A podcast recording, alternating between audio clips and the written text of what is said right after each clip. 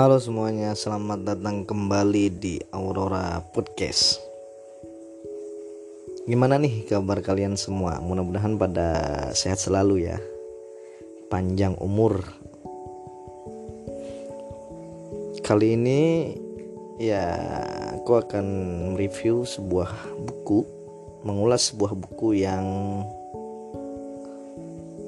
ingin mendalami filsafat menurutku buku ini adalah buku pengantar ya pengantar filsafat yang paling ringan. Yang paling ringan yang paling mudah untuk dipahami. Jadi buku ini adalah karya dari seorang pengampu eh, ngaji filsafat di Masjid Jenderal Sudirman Yogyakarta mungkin teman-teman udah pada tahu lah salah satu karya dari Pak Fahrudin Faiz. Pak Fahrudin Faiz sang pengampu ngaji filsafat. Mendengar suara-suara beliau yang sering menyampaikan kajian tentang filsafat tentunya kita udah mengenal suara khas beliau yang adem sayup-sayup. Beberapa kajiannya itu sering bertebaran di sosial media. Yang paling booming ya mungkin Instagram biasanya. Oke langsung saja. Sebelum mendengarkan podcast ini saya harapkan kalian uh, memakai headset atau kencangkan volumenya agar lebih enak didengar sih sebenarnya. Buku yang akan aku ulas ini yaitu buku Sebelum Filsafat. Yang penulisnya tentu saja Pak Fahrudin Faiz. Penerbit MJS Fresh, Masjid Jenderal Sudirman Fresh. Tebalnya sekitar 136 halaman. Sebelum filsafat, buku ketiga dari MJS ini adalah proyek yang ditulis oleh pengampu ngaji filsafat. Bagi sebagian anak muda atau mahasiswa yang kuliah di Jogja mungkin nama Fahrudin Faiz ini cukup sangat dikenal, suka sangat dikenal dan cukup familiar ya terutama mungkin bagi pengguna sosial media yang sering main di Instagram, Facebook, Twitter. Pasalnya memang rekaman suara beliau ini sering diedit sedemikian rupa dengan tambahan teks yang dan gambar visual yang sering berlalu lalang mungkin di timeline Instagram. Dalam buku ini Pak Fahrudin menyampaikan filsafat yang dibilang ruwet dengan bahasa yang amat mudah dicerna.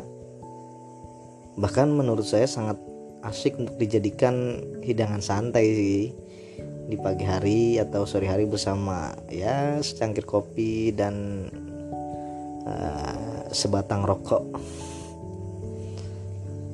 Terlebih mungkin membacanya dengan di samping sang kekasih gitu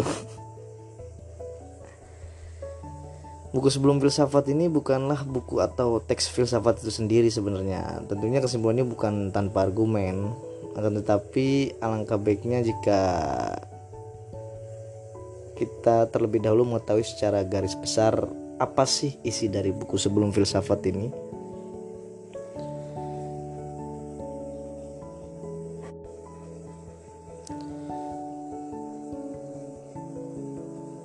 Sebagaimana yang dikatakan oleh penulis dalam kata pengantarnya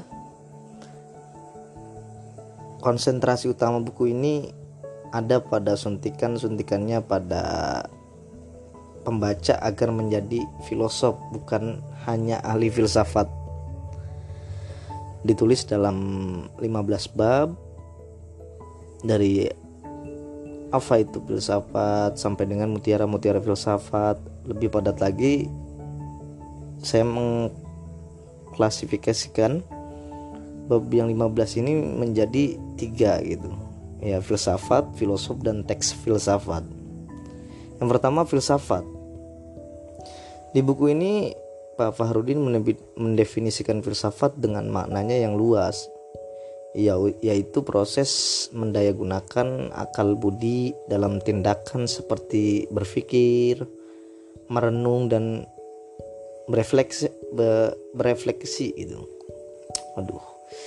Jadi sejatinya semua orang memiliki kemampuan untuk berfilsafat sebenarnya.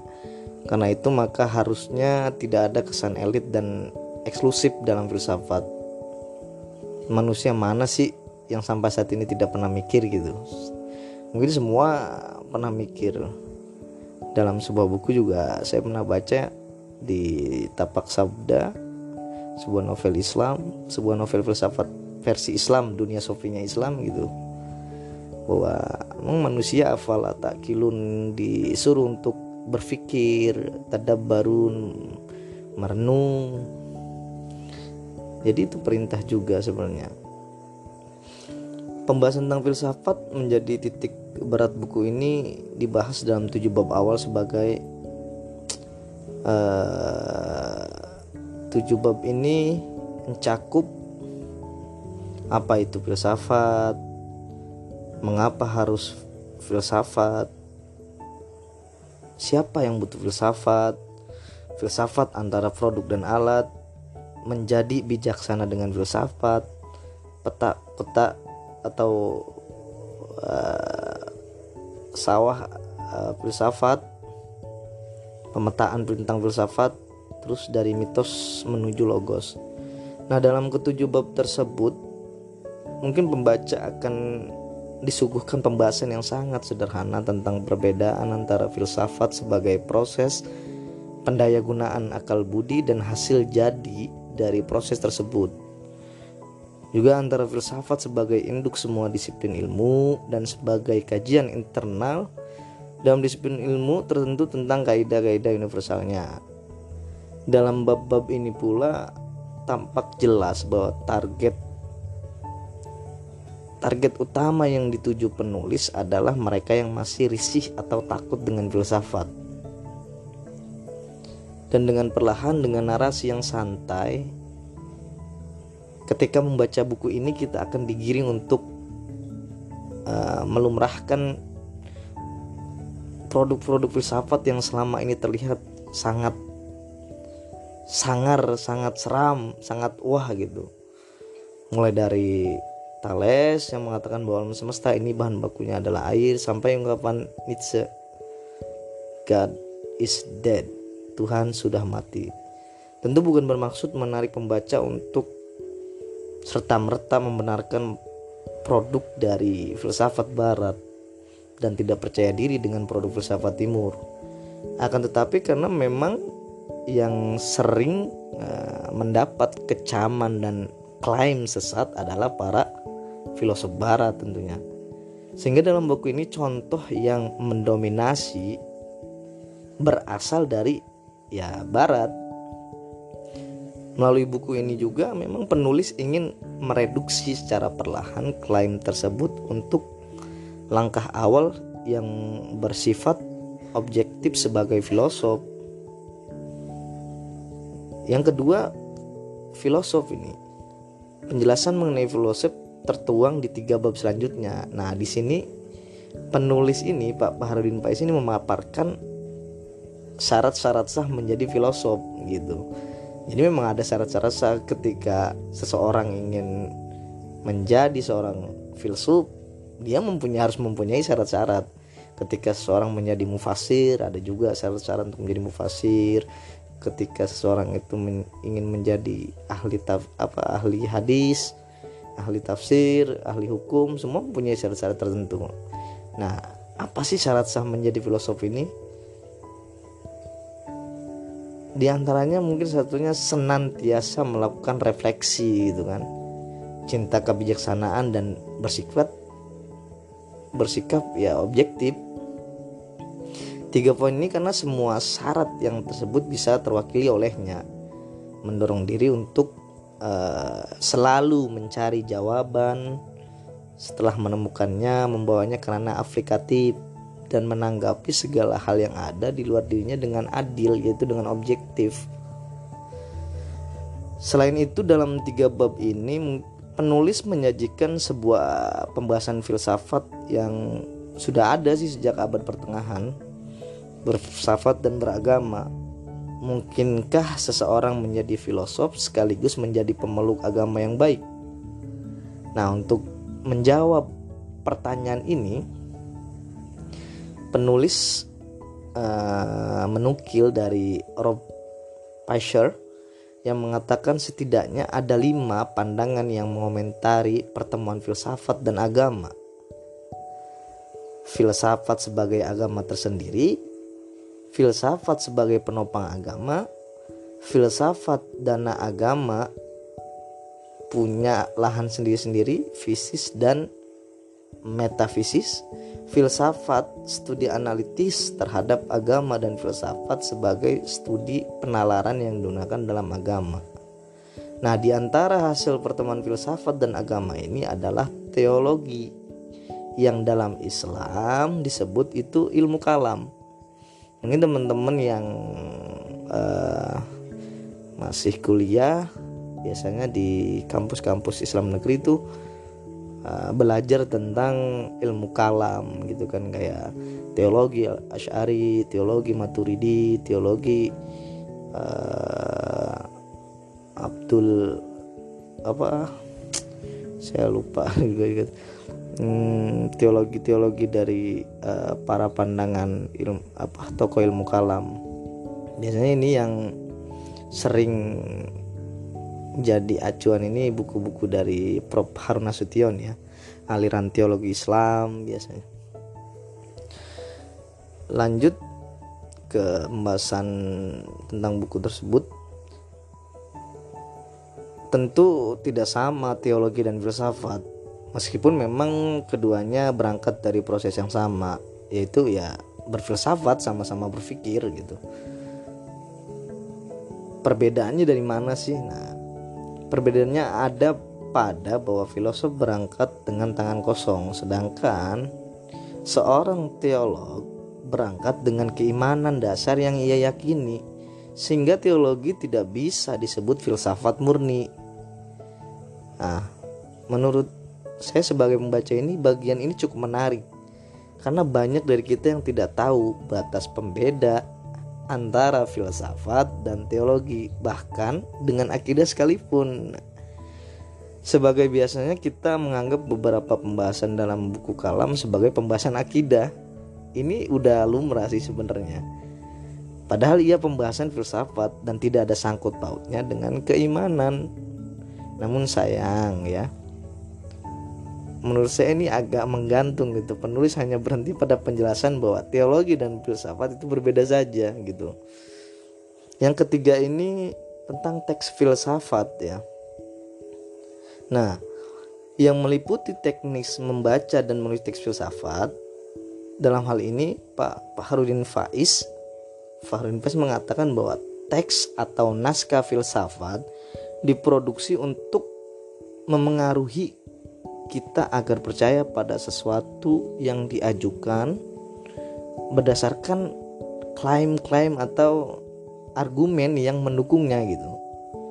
Dan memang setelah saya teliti lagi ternyata buku sebelum filsafat ini tidak seperti kebanyakan buku filsafat lainnya gitu. Jika uh, para penulis buku filsafat katakanlah Romo Setio Wibowo dengan gaya buku dengan menulis sebuah buku yaitu gaya filsafat Nietzsche yang membahas tentang uh, kompleks pemikiran kompleksitas pemikiran Nietzsche ini. Ada juga uh, bukunya Romo siapa? Simon Petrus ya Simon Petrus itu yang menulis buku petualangan intelektual yang membahas tentang filsafat kajian-kajian serius. Nah buku sebelum filsafat ini agak berbeda sebenarnya. Jadi untuk para pemula mungkin ini sangat cocok sekali ya untuk membaca buku sebelum filsafat ini. Jika kebanyakan buku filsafat menjawab isu tertentu atau membahas hasil perenungan tokoh tertentu dan kebanyakan buku pengantar filsafat memberikan pendahuluan untuk kajian filsafat itu sendiri yang meliputi pengertian dasar tentang filsafat dan objek-objek kajiannya, misalnya epistemologi, ontologi, dan aksiologi. Nah, buku sebelum filsafat tidak menitik beratkan fokusnya di sana gitu meskipun memang secara tekstual ada bab-bab yang menjelaskan hal serupa akan tetapi yang lebih inti dari buku ini adalah memberikan pembaca semacam stimulus gitu. Stimulus dan uh, obat atau arahan agar kita tuh siap menjadi filosof gitu.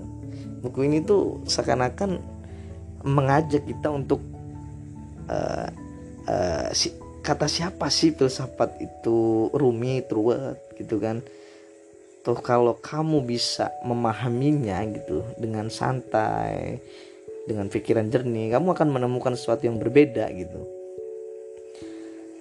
Nah dalam membaca teks filsafat buku ini menjelaskan secara rinci cara menghadapi teks filsafat atau bis Nah, biasa disebut sebagaimana dalam tradisi keilmuan Islam, bab ini adalah khulasoh dari ilmu menelaah buku yang menjadi bahasan buku-buku seperti uh, buku How to Read a Book. Nah, dari keseluruhan buku ini, buku sebelum filsafat ini sangat bagus dibaca bagi mereka yang mulai tertarik dengan filsafat gitu namun masih memiliki satu atau dua keraguan untuk yakin mendalaminya. Sedangkan dari segi fisik, nah, cover terbaru dari buku ini sangat menarik. Kalau sebelumnya cover itu agak berwarna uh, hijau ya, hijau dengan turn apa artefak artefak kayak patung, patung-patung filsafat. Kali ini agak ada perenungan dengan cover yang fresh warna putih gitu. Ya ketika ada kelebihan tentunya ada kekurangan dari setiap buku yang ditulis.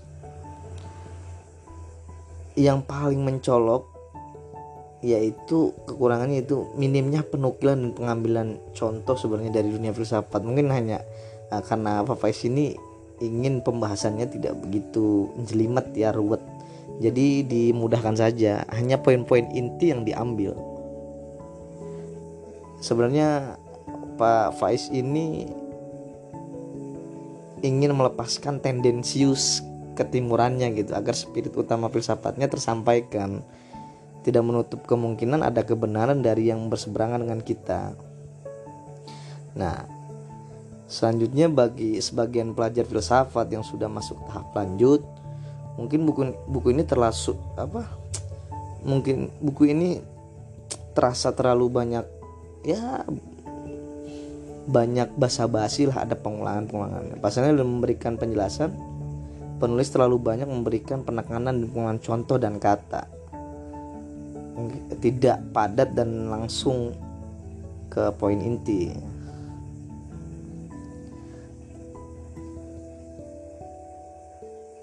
Sebagaimana bentuk buku ini, ada kata-kata hikmah yang sangat menarik ya dari Socrates. Aku tidak mengajarkan sesuatu pun pada orang lain. Aku hanya bisa membuat mereka berpikir.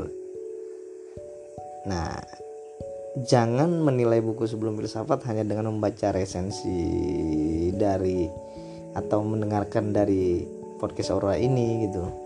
Bacalah aja sendiri gitu, ikuti pre-ordernya.